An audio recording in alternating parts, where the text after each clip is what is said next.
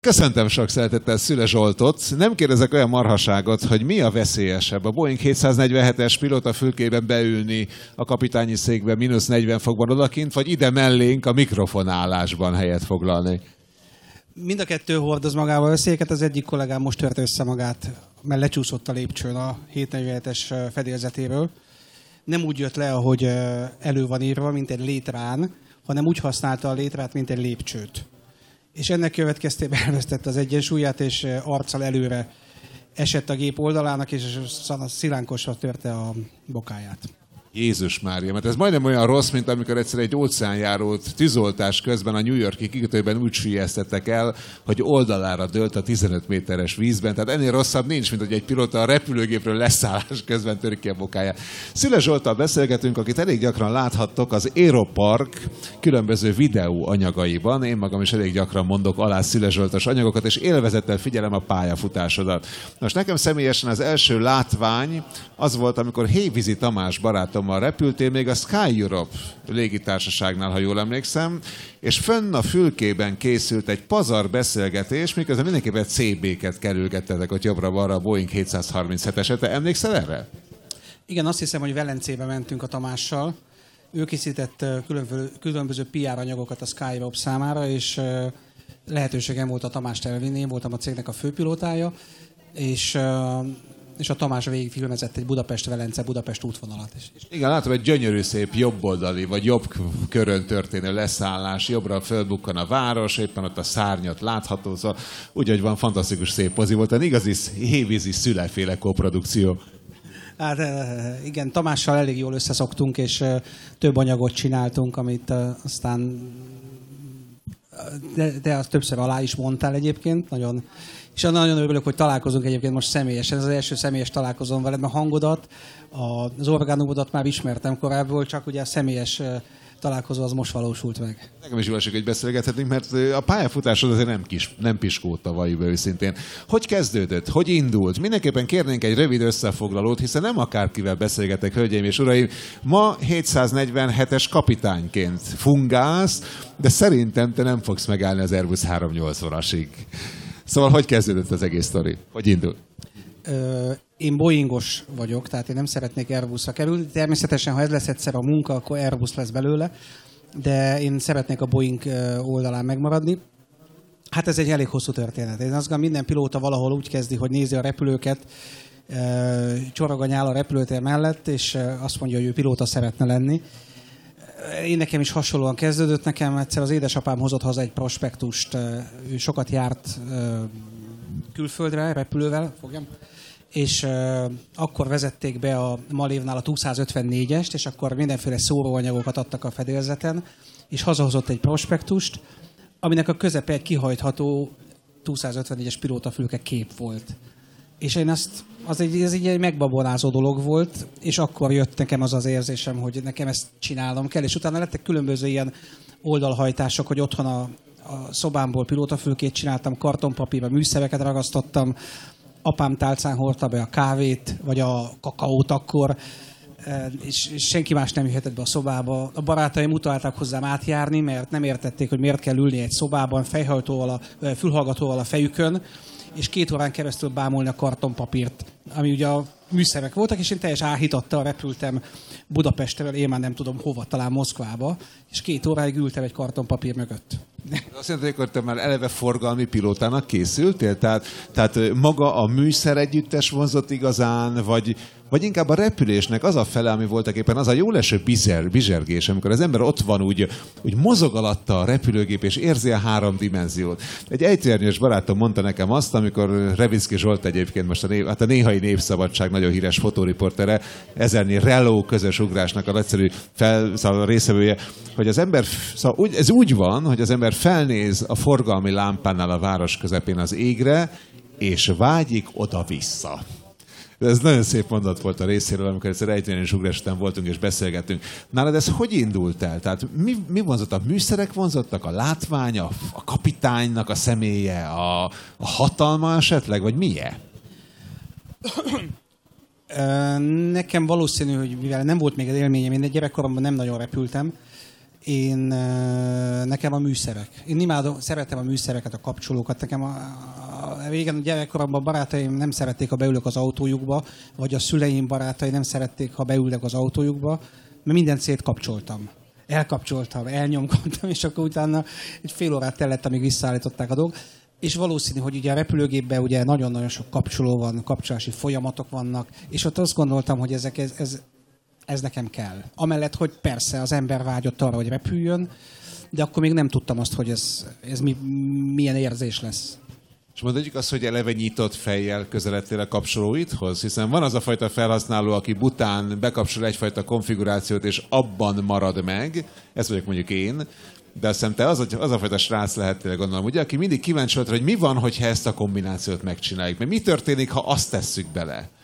Ez azt jelenti, hogy a műhorizontal feküdtél és aludtál már gyerekkorodban? Hát azért ez egy túlzás, de, de akkor azért még nem nagyon tudtam, hogy mi micsoda annyira. Tehát ugye én, nekem annyi, annyiba volt szerencsé. Akkor nagyon sok újság nem volt Magyarországon, ahol az ember tudott volna táplálkozni. Volt a Repülés című havonta megjelenő MHS által kiadott magazin, abban nem sokat látott az ember. Aztán nekem édesapám jó voltából sok olyan nyugati újság kezembe került, ha látott az ember pilóta fülkét. Akkor elkezdtem kivágni a műszereket. Azt ragasztottam fel a kartonpapír. Az volt a következő fázis, hogy nem rajzoltam, hanem fölragasztottam.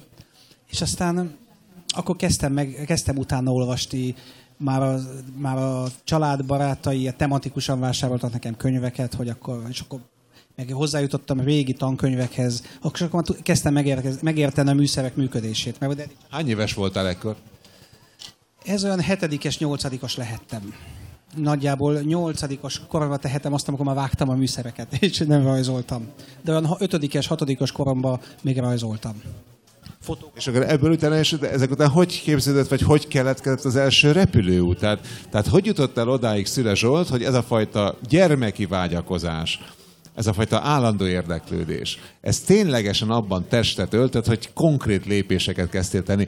A család az miben tudott támogatni? Volt-e ilyen hagyomány egyáltalán? Nem, abszolút ö, repülésmentes volt a mi családunk. Édesapám egy mérnök ember volt, aztán egyetemi tanár, édesanyám ez egy gépésztechnikus volt. Viszont a családban voltak olyan ismerősök, akiknek ismerőseinek az ismerősei repülőtéren dolgoztak. A Malévi járműosztály, különböző ilyen helyeken, amiknek kapcsán el lehetett intézni, hogy én mondjuk bejöjjek a repülőtérre.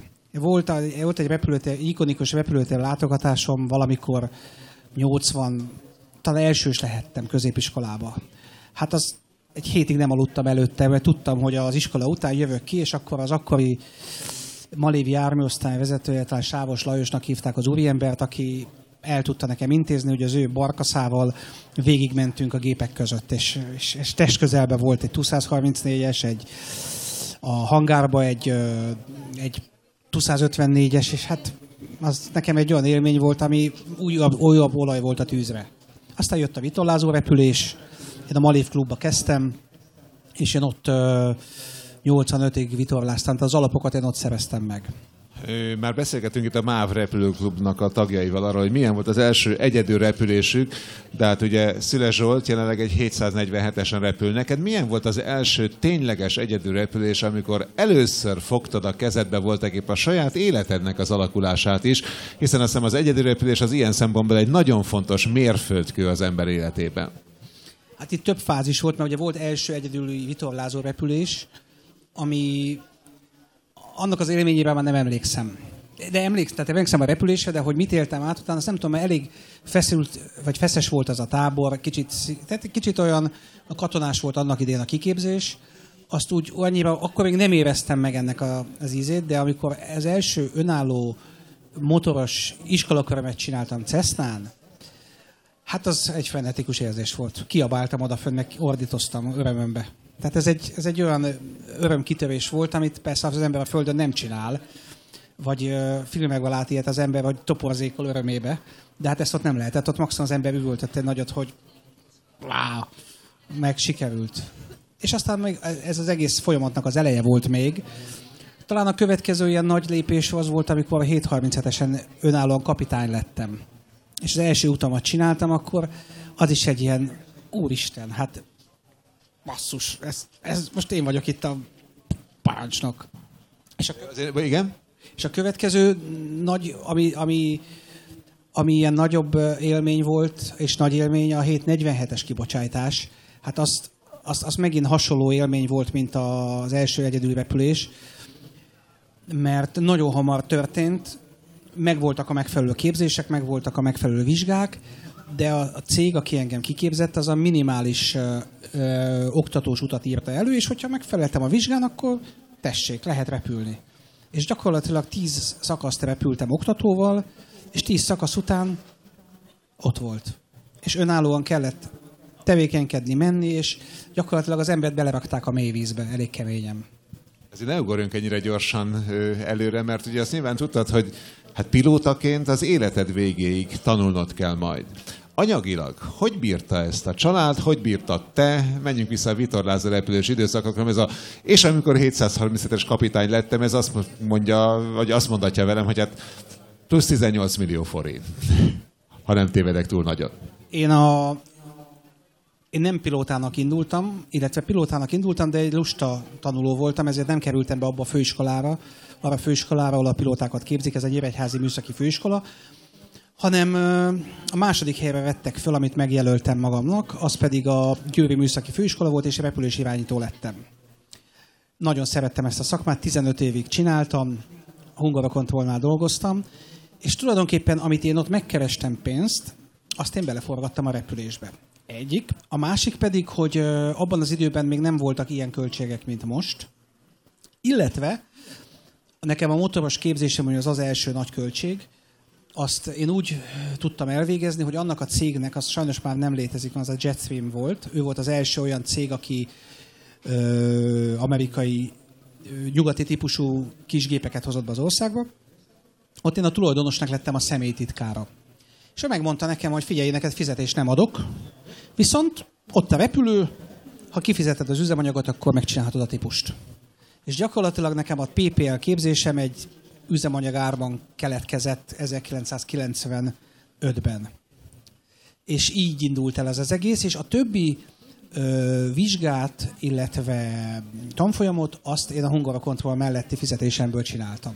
És mondhatjuk azt, hogy nagyon nagy alapokat adott gondolom a Hungarotontról, hát nem csupán információs tudás szinten, de beleélési képesség szintjén is, hiszen az irányító egyik legfontosabb dolog azt hiszem az, hogy érezze, tudja és átlássa, hogy a pilóta miben helyzetben lehet, és egyrészt kívülről lássa a saját feladatát, tehát lássa az összforgalmat, amin belül az adott repülőgépet gondoznia kell, másfelől viszont beleélje magát az adott pilóta helyzetébe is, és tudja, hogy milyen döntéseket hozhat például egy adott típusú gépnél. Jól látom?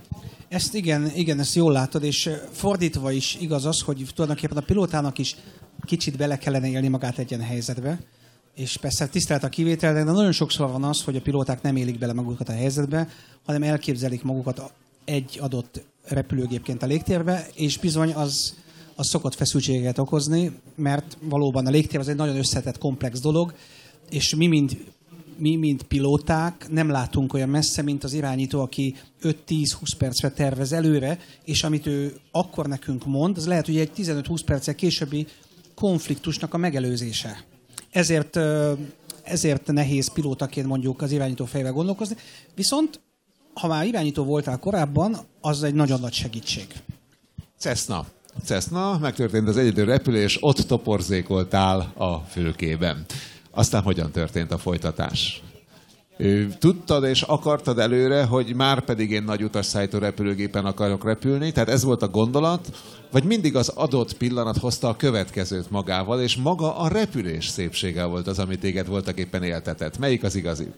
Nem volt akkor még lehetőség, tehát nem volt a horizonton olyan helyzet, hogy én bekerüljek bárhova. Akkor még volt a Malév, a Malévnak belső képzései voltak. Én ugyan bekerültem 2000-be egy malévos belsős tanfolyamra, a listán fölkerültem a 45. helyre, és vártam a soromat. De én nyugodtan tettem ezt, mert én repülős irányítóként éltem az életemet, hobbi szinten repültem egyre nagyobb gépeken, és gyakorlatilag a 737-es az, az, az derültékből volt a villámcsapás.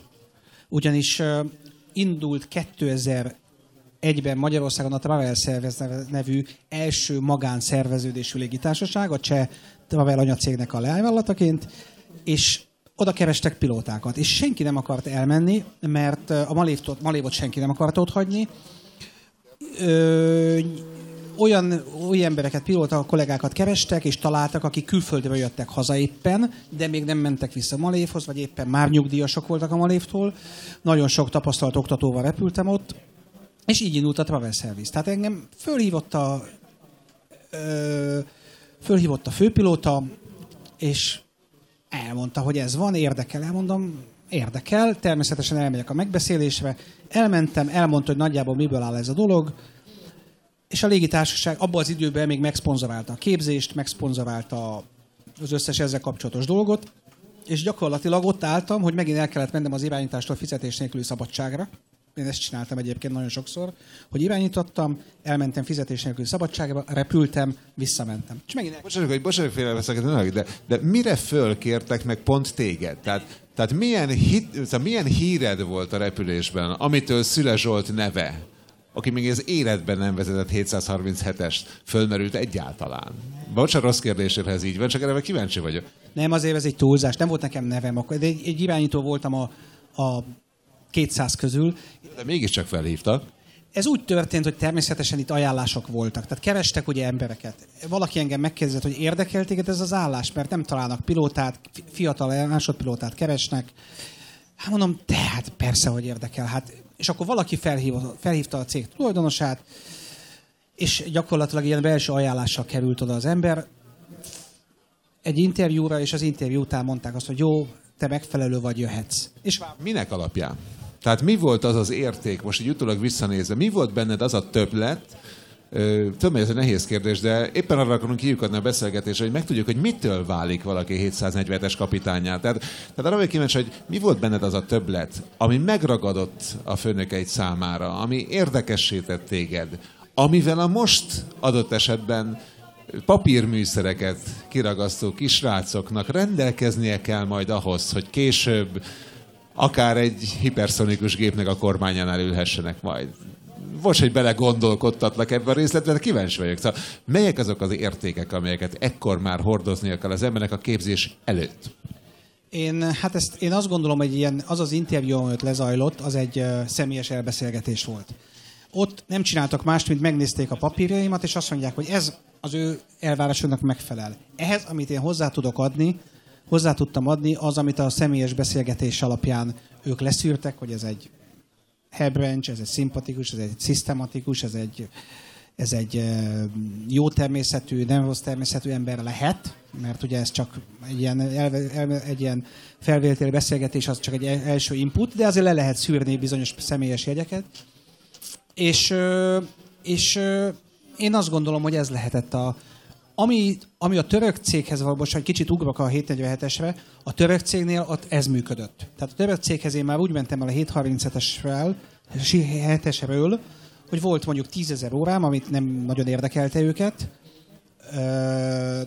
Volt nemzetközi tapasztalatom, igen, tetszett nekik az, hogy irányító voltam, de ott egy személyes beszélgetés volt törökül és ott a török, én török, tudok törökül, és a török beszélgetés alapján az, az igazgató, meg a főpilóta azt fűrte le, és az egy többlet volt, hogy én az ő nyelvükön beszéltem, magyar létemre, és ezt ők nagyon értékelték. Amellett, hogy szakmailag nekik az egy kockázat volt, hogy végül is ö, nem volt tapasztalatom széles törzsű gépen, de ők megadták azt a bizalmat. Azon kívül a törököknél még az is jellemző, hogy nagyon adnak a másik embernek a szavára, illetve az ajánlására. Tehát nekem volt egy ajánlóm egy másik török légitársaságtól, ahol dolgoztam három évet, és azt fölhívták. És, az, és azt mondták, hogy mely, ez egy, jó, oké. Okay. Jó, és akkor fölvesszük. Ne ugorjunk ennyire előre. Boeing 737-es Travel Service. Ugye azt mondják, Malév, volt Malév pilóta mondta azt a Travelre, hogy oltári szerencse, hogy a Travelnél dolgozhat, mert egy szemben a Malévval, ahol viszonylag korlátozott volt az állomások száma, a Travel Service arról híres, mind a mai napig egyébként, hogy szinte a leglehetetlenebb helyekre, nagy távolságokra, más kontinensekre is repül. Pilotánk azt mondta, hogy ő egy év vagy két év alatt sokkal több helyen járt valaha, mint amennyiben valaha a Malévval elrepült. de neked mennyire volt élményszerű a travel service, és vannak olyan speciális történetek esetleg, amelyek úgy igazán megtanítják az emberrel a szakmát. Azt tudom, hogy van a Travelnek egy ilyen kanadai téli, mínusz 40-50-30 fokos kiruccanási időszaka. Ugye vannak dominikai utak, vannak sivatagi utak, kenyai szafárik, mit tudom én. Tehát, tehát rengeteg dolgot meg lehet tanulni. Mi történt a Travelnél, ami különösen emlékezetes, izgalmas, szórakoztató vagy érdekes? Hát a, tra- a Travel service kapcsolatban nekem ambivalens élményeim vannak. Én, nekem nagyon sokat adott, mert ott tanultam, ott kezdtem el repülni. Nagyon nehéz volt a kezdet, mert nagyon kellett repülni, nagyon ö, sokat kellett repülni, és bizony-bizony akkor ö, voltak olyan helyzetek, amik ö, akkor én úgy éreztem, hogy kicsit sokat dolgozunk. Nagyon sokat kellett repülni.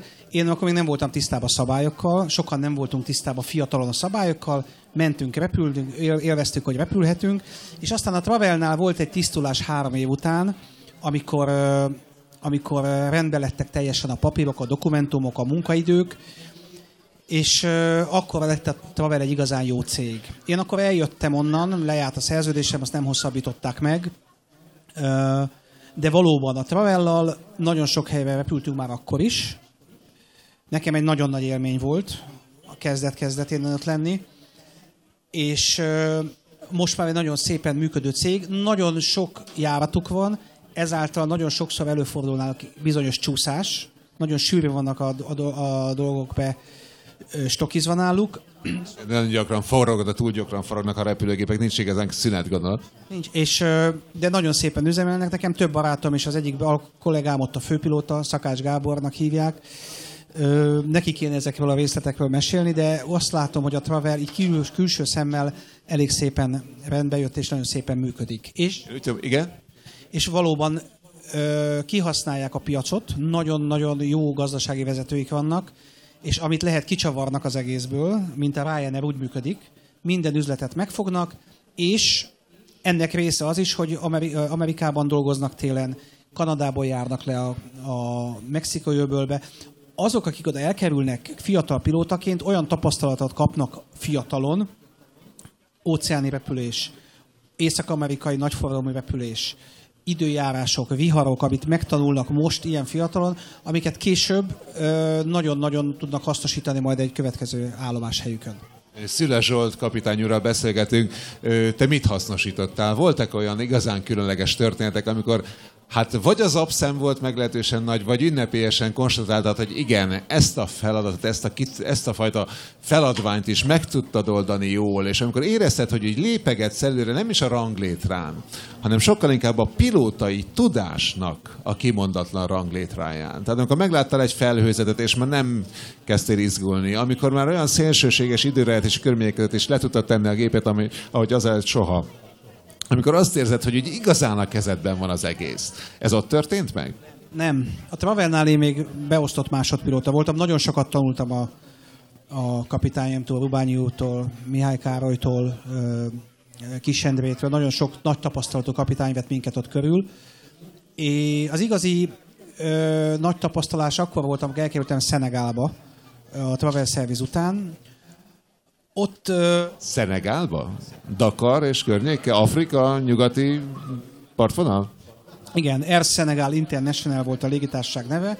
Két darab 737 700-assal üzemeltek, és a dolog érdekessége volt, hogy lent volt négy vagy öt, malé, öt, öt, öt vagy hat malévos, volt malévos kollega, kapitányok, elsőtisztek, és én bekerültem ebbe a csapatba, meghívtak oda, lementem, és dolgoztam Hát körülbelül a Skyrob miatt csak nagyjából 8 hónapot, mert közben kezdődött a Skyrob.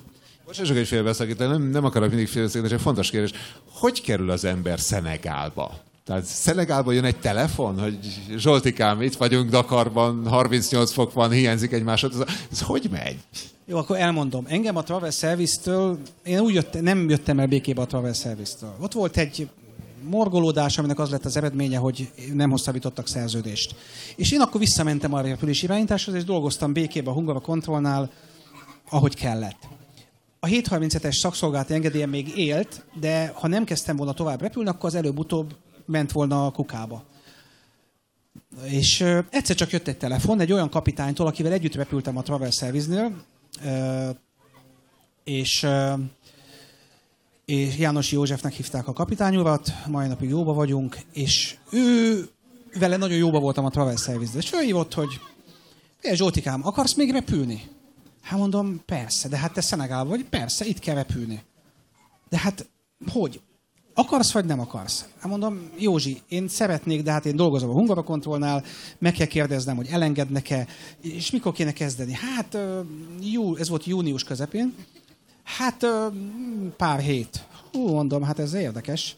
Letettem a telefont, eltelik 10 perc, és egy francia akcentusú, bocsánat, igen, angol, egy, egy angol nyelven nagyon erős francia akcentussal fölhívott egy, egy kapitány, hogy akkor ő a főpilóta, és akkor ugye én jövök július 1 -jel. Hát de hát mondtam, most van június 26. Szóval igen, hát küldik a vízum képőpapírt, és akkor én akkor jövök. De hát én még dolgozom, hát akkor ne dolgozzak, akkor jöjjek oda. Úgyhogy én másnap bementem a Hungarokontrollhoz, volt korábbi munkahelyemhez, hogy én akkor elmennék megint fizetés nélkül szabadságra. Akkor megfogták a fejüket, mondták, hogy menjek én a csudába. Nem pont így mondták, de ez volt a lényege. És aztán végül is kaptam fizetésnélkül szabít, úgyhogy július 1-én én ott álltam Kata, uh, Dakarban. De egy kérdés, hogy neked, amikor úgy Szenegál, mint, mint lehetséges helyszín felmerült egyáltalán, akkor úgy nem fordult meg benned, hogy azért mégsem a világ közepéről beszélünk, és mégsem az európai civilizáció bölcsőjéről, meg a repülés biztonság igazi őshazájáról? Szóval van két valószínűleg alaggott és lecsopvat 737-esük, hát mi a frász lehet ott csinálni, mert bocsánat.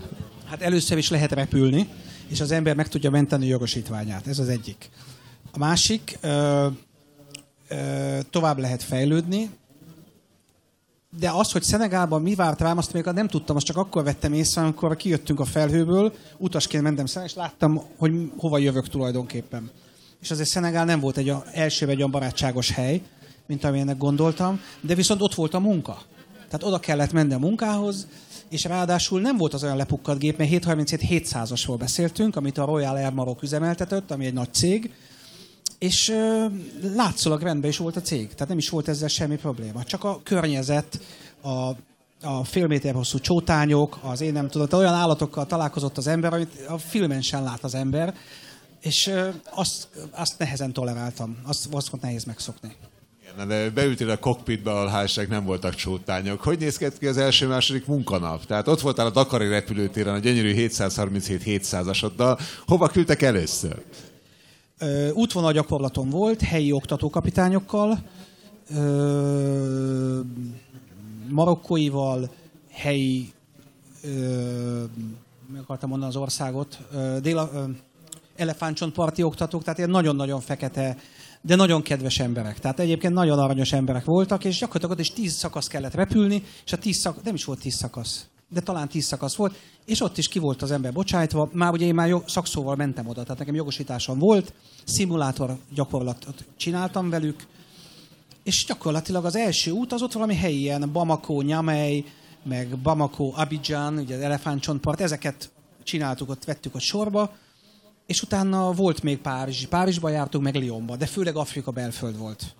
És ez, ez ment nyolc hónapon keresztül. Lehet, hogy nem túl jó kérdés, de nagyon érdekelne. Nem lenne jó a kérdés, de kíváncsi vagyok.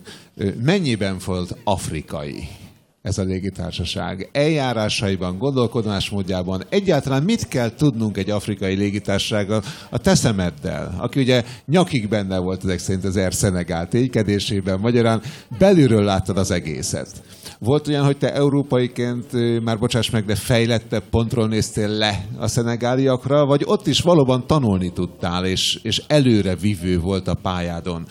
Ez vagy, vagy te voltál az, aki meghonosította a korszerű légiközlekedés, ami túlzással, bocsánat, kérdés miatt. Nem, nem a, a kapitányodra, akivel repülsz, az a, mindenképpen egy aláfölé rendeltségi viszony van. Tehát tisztelettel kell vele viseltetni, még hogyha nem is tehát más kultúrából származik.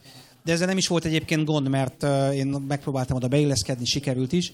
Nagyon jó sokat tanultam a magyar kollégáktól. Tehát, so, tehát a magyar kapitány... Szenegálban. Mondtam, két, uh, magyar, két, bocsáss két magyar kapitány volt, nem, bocsánat, négy, há, három magyar kapitány volt, volt magyar első tiszt, kettő vagy három, és tőlük, tőlük nagyon sok olyan mindent tanultam meg másodpilótaként, vagy lettem több, mint amit a Travelnál nem tudtam még össze. Travelnál kevesebb volt, máshogy volt a leszállás, nem engedték annyira, nem, inkább szerették ők megcsinálni a leszállást. Más volt a hozzáállása az oktatóknak, mint mondjuk ott. És, és az em, én azt mondom, hogy Szenegában tanultam meg igazából Boeingot vezetni. Tehát ott, ott lehetett eh, próbálgatni, lehetett, mi, mi történik akkor, ha így csinálom a megközelítést, mi történik, ha úgy csinálom. Itt ezzel én bizonytalan is voltam, és hogy kérdeztem őket, hogy most csinálhatod, azt mondja, te repülsz, te csinálod, majd akkor szólok, hogyha valami olyan helyzetben hoznád a gépet, aminek nem lesz jó kimenetele. Úgyhogy csináld, és ott az ember megtanulta a kemény leszállást, a puha leszállást, a hosszú leszállást, és az embernek beállt a tudása egy valamilyen szintre. Hát ne felejtsük hogy egy trópusi országról beszélünk, tehát azért időjárási szempontból, és van jó néhány olyan esemény, vagy várható, gondolom viharokra gondolok, légköri képződmények, egyebek, amelyeket igazán ott a helyszínen lehet megtanulni. Hogy az ember világjártas pilóta legyen szó szerint is. A, hát Afrikában ugye egyenlítő körébe repültünk, közelébe repültünk. És az egyenlítő közelébe olyan időjárási jelenség, olyan viharok, olyan, ö, olyan ö, felésre áramlások vannak, ami itt nincs Európában. Olyan zivatarfelhőket lát az ember ott, amit itt tényleg nem, nem tapasztalok meg, olyan intenzív zivatarokat. Volt olyan, hogy elmentünk ö, ö, egy, egy, egy órás útra, talán azt hiszem Dakar Conakry, Conakryba, igen, és egy órát várakoztunk, és visszamentünk Dakarba, mert olyan eső volt, hogy nem lehetett leszállni. Tehát olyan esők tudnak ott kialakulni, olyan zivatarok, amik elöntik a pályát, és kész vége. Vagy polgárháború, és akkor mondjuk összeveszik a két ország, és egymást túlszolálják. Volt ilyen, hogy Szenegál megverte, nem, az is volt, azt hiszem Banjul Dakar foci meccs volt, győzött talán Szenegál, és, vagy Banjul talán, tehát valamelyik ország, és és hát kialakult egy kis polgárháború, mert hogy győzött a foci csapat. És akkor ilyenkor az van, hogy az ember nem tud leszállni, vissza kell tudni. Tehát mindig úgy vittük az üzemanyagot, rövid távon, hogy vissza is tudjunk menni, ha bármi van. Tehát pillanatokat kialakulhatott olyan helyzet, ami, amivel kellett plusz 5 tonna, 6 tonna, 10 tonna üzemanyag, ami életmentő volt abban a helyzetben. Azt mondta, hogy Szenegel elefántcsoport 2-0, akkor nem kell, mert akkor minden rendben, vagy éppen akkor kell? ez akkor volt ez a Banjuli történet, hát aztán ott béke volt nagyjából, de mondom, az egy olyan helyzet, ahol a politikai helyzet pillanatok alatt tud változni, és az embert látják a szülők a cnn hogy ott tűnt el, ott viszik el, és kész többet nem, nem kerül elő. Mert hát Afrikában, Afrika az egy elég kemény hely. Hogy jöttetek, mint pilóták a hétköznapokban? Nyilván a repülőtérig azért valahogy ki kellett jutnod. Vagy ki nem mozdult el a 737-es fülkéjéből, és a reptéren aludtál némi túlzásra? De mi béreltünk egy apartmant, négyen, egy, egy nagyon nagy apartmant, abban volt négy önálló szoba, azt mindenki felszerelte magának, és volt egy közös helység, ott csináltattunk bútorokat, csináltattunk ágyat, stb. És akkor ott ö, szocializálódtunk. Ez, ez egy kicsit ilyen bezárt életmód volt, mert igazából ö, nem nagyon mozdultunk ki, meg nem, tehát elég nehéz volt. Tehát én vele megesett egyszer, egyszer az, hogy elmentünk sétálni, és hát ott ugye Afrikában biztos, vagy lehet, hogy tapasztalta mindenki, ugye jönnek az árusok hatalmas nagy ilyen táblával, hogy vegyél tőle szemüveget, ilyen non-figuratív, hogy hívják ott, akármit, és akkor az ember nem akar vásárolni, akkor elkezdenek egyre agresszívabb, hogy akkor vegy, de nem. És akkor ugye hát ketten mentünk a kollégámmal, vissza a szállodába, jött az árus, hogy vegyek tőle egy ilyen non-figuratív fa faragványt. És mondom, nem de hát izé, meg ezt a csoda dobozt, meg de nem. És a kollégám egyre gyorsabban el is távolodott tőlem, aztán egy messziről integetett, hogy szia, majd gyere. Én meg ott megálltam az utcán, nem tudtam menni, meg körbeálltak, és a vége az volt, hogy én nem segítem az ő családját, hogy milyen ember vagyok én, hogy itt vagyok külföldi, és az ő neki gyerekének nem, nem, nem erről van szó. Tehát én nem akarom megvenni ezt a lófüttyöt. És, és a vége az volt, hogy a, ott biztonságőrök segítettek. A, minden háznál van biztonságőr Szenegálban az a tartozik a háznak. És akkor kijöttek, mert látták, hogy elég kínos a helyzet, mert ugye három fekete körbe állt egy fehér embert, és próbáltam elmagyarázni, hogy nem turista vagyok, hanem itt dolgozom, de hát ezeket baromira nem érdekelte, és akkor nagy nehezen ott levakartak, ö, levakarták róla ezeket. De hát... Amikor véget ért a szenegáli kaland, akkor ez a nagy megkönnyebbülés volt, vagy a szükségszerű tovább lépés, és hova léptél tovább? Meg jött egy újabb telefon, vagy inkább te kezdtél el telefonálni egy időten a szállodából, amíg még nem késő? Jött egy telefon a Hungarokontrolltól, hogy jöjjek vissza, mert ki fognak rugni, hogyha nem jövök vissza dolgozni. E, és akkor én e, kicsit megijedtem, és ezzel együtt párhuzamosan indult a Sky Europe Magyarországon. És a Sky Europe keresett másodpilótákat, akkor még másodpilóta voltam, kapitányokat, és abban az időben senki nem akart a Skyrope-hoz eljönni, mert az egy igazán új kezdeményezés volt, az a Malév mellett indult, ugye a Malév ö, nem akarta engedni, mindenféle ö, küzdelmes harcok voltak, hogy karbantartókat szerezzünk, ö, teret szerezzünk magunknak, hogy megismertessük az emberekkel a, a fapados utazásnak a mikéntjét, és ketten jöttünk a Skyrope-hoz, volt egy öreg idős malév kapitány, Mocsányi György kapitány úr, aki volt a főpilóta. Ő hívott, hogy jöjjek. A szenegáliaknak szólt, hogy ha akarnak, jöjjenek. És Harmati Gábor barátommal, akivel Skyrope, akivel Travel service voltunk másodpilóták, megjelentünk a 2003. december 12-én a, itt a Vecsés irodába, és aláírtuk a szerződést azzal az ígérvényel, hogy ti kapitányok lesztek. Ami abban az időben egy nagyon nagy szó volt, mert há- három éve repültünk 737-esen, jogilag rendbe, lett a, rendbe voltunk kapitánynak, de szembe egy Malévval, akkor Malévnál 6-8-10 évig dolgozott valaki másodpilótaként, ami kapitány lehetett. És ugye kapitányként az ember egy kicsit szabadabb, könnyebb életet tud élni. És, és ez a két dolog, illetve akkor még a magánéletem is ugye kicsit padlón volt, és azt gondolom, azt a hármat együtt ezzel a három indokkal én bementem a főpilótához, és azt mondtam, hogy ezért a három indok miatt most szeretnék fölmondani, és visszamenni Budapestre, és mondta, hogy jó. És akkor én így jöttem haza Szenegából. És így. Ez azt jelenti, hogy voltak éppen az egész életed minden döntése voltak éppen, és hát a kalandot is jelentett. A munka érdekében, a tapasztalatszerzés érdekében, és ha jól sejtem, akkor egész a 747-esig, jól látom? Ez a fajta attitűd egyáltalán nem változott. Hát nem kaland, azért nem jó szó, hogy kaland, de, de, de menni kellett tovább valahogy. És hát kihívások voltak, azokat, azoknak meg kellett felelni, és ugye az ember a szakmájába próbál előbbre jutni, és volna, vannak néha olyan lehetőségek az életben, kinyílik egy ajtó, és ha tényleg ott jó helyzetben van az ember, akkor meg tudja találni azt, amit ő, ő a munkájában szeretne. És ilyen volt a Skyrope is, amikor, amikor tényleg három hónap után azt mondták, hogy indul a kapitányi tanfolyam. És ott álltunk a Gabival, és nem hittük el a harmati Gabi barátommal, és tényleg az lett. És gyakorlatilag 2003-ban beléptünk a Skyrope-hoz, 2004 április 12-én engem kibocsátottak kapitánynak. És hát ez egy döbbenetesen, hát az volt az, az szintén az ilyen kiabálós helyzet volt, hogy úristen, hát ezt, ezt nagyon nehéz elképzelni. És egyébként hogy lettél ott főpilóta hajózó? Ez megint egy, egy ajtó volt. A Skyrope növekedett, és a Skyrope egy fiatalos cég volt. Fiatalos lendülettel, és az akkori főpilóta, Mocsányi kapitány úr, ő, ő ehhez magát ő, az, ő volt a főpilóta, ő indította az operációt, nagyon sokat köszönhetünk neki, a kapcsolatrendszerének, az ismerettségének, illetve hát a szakmai tudásának, és mi mellé jöttünk be. És ő, ő nem szeretett annyira irodázni, nagyon jól csinálta, amit csinált, és keresett egy technical pilotot, aki a műszaki dolgokkal ott... Én lettem a cég technical pilotja, majd eljött egy olyan pillanat, amikor azt mondja, ő elfáradt, ő szeretné ezt abba hagyni, és ezt szeretné nekem átadni. Hát mondom, hát jó, kapitány, de hát ezért ez, ez nem ide, hogy higgyem el, ez alkalmas vagy, a hatóság el fog téged fogadni, a szlovákok téged szeretnének, én átadom ezt neked.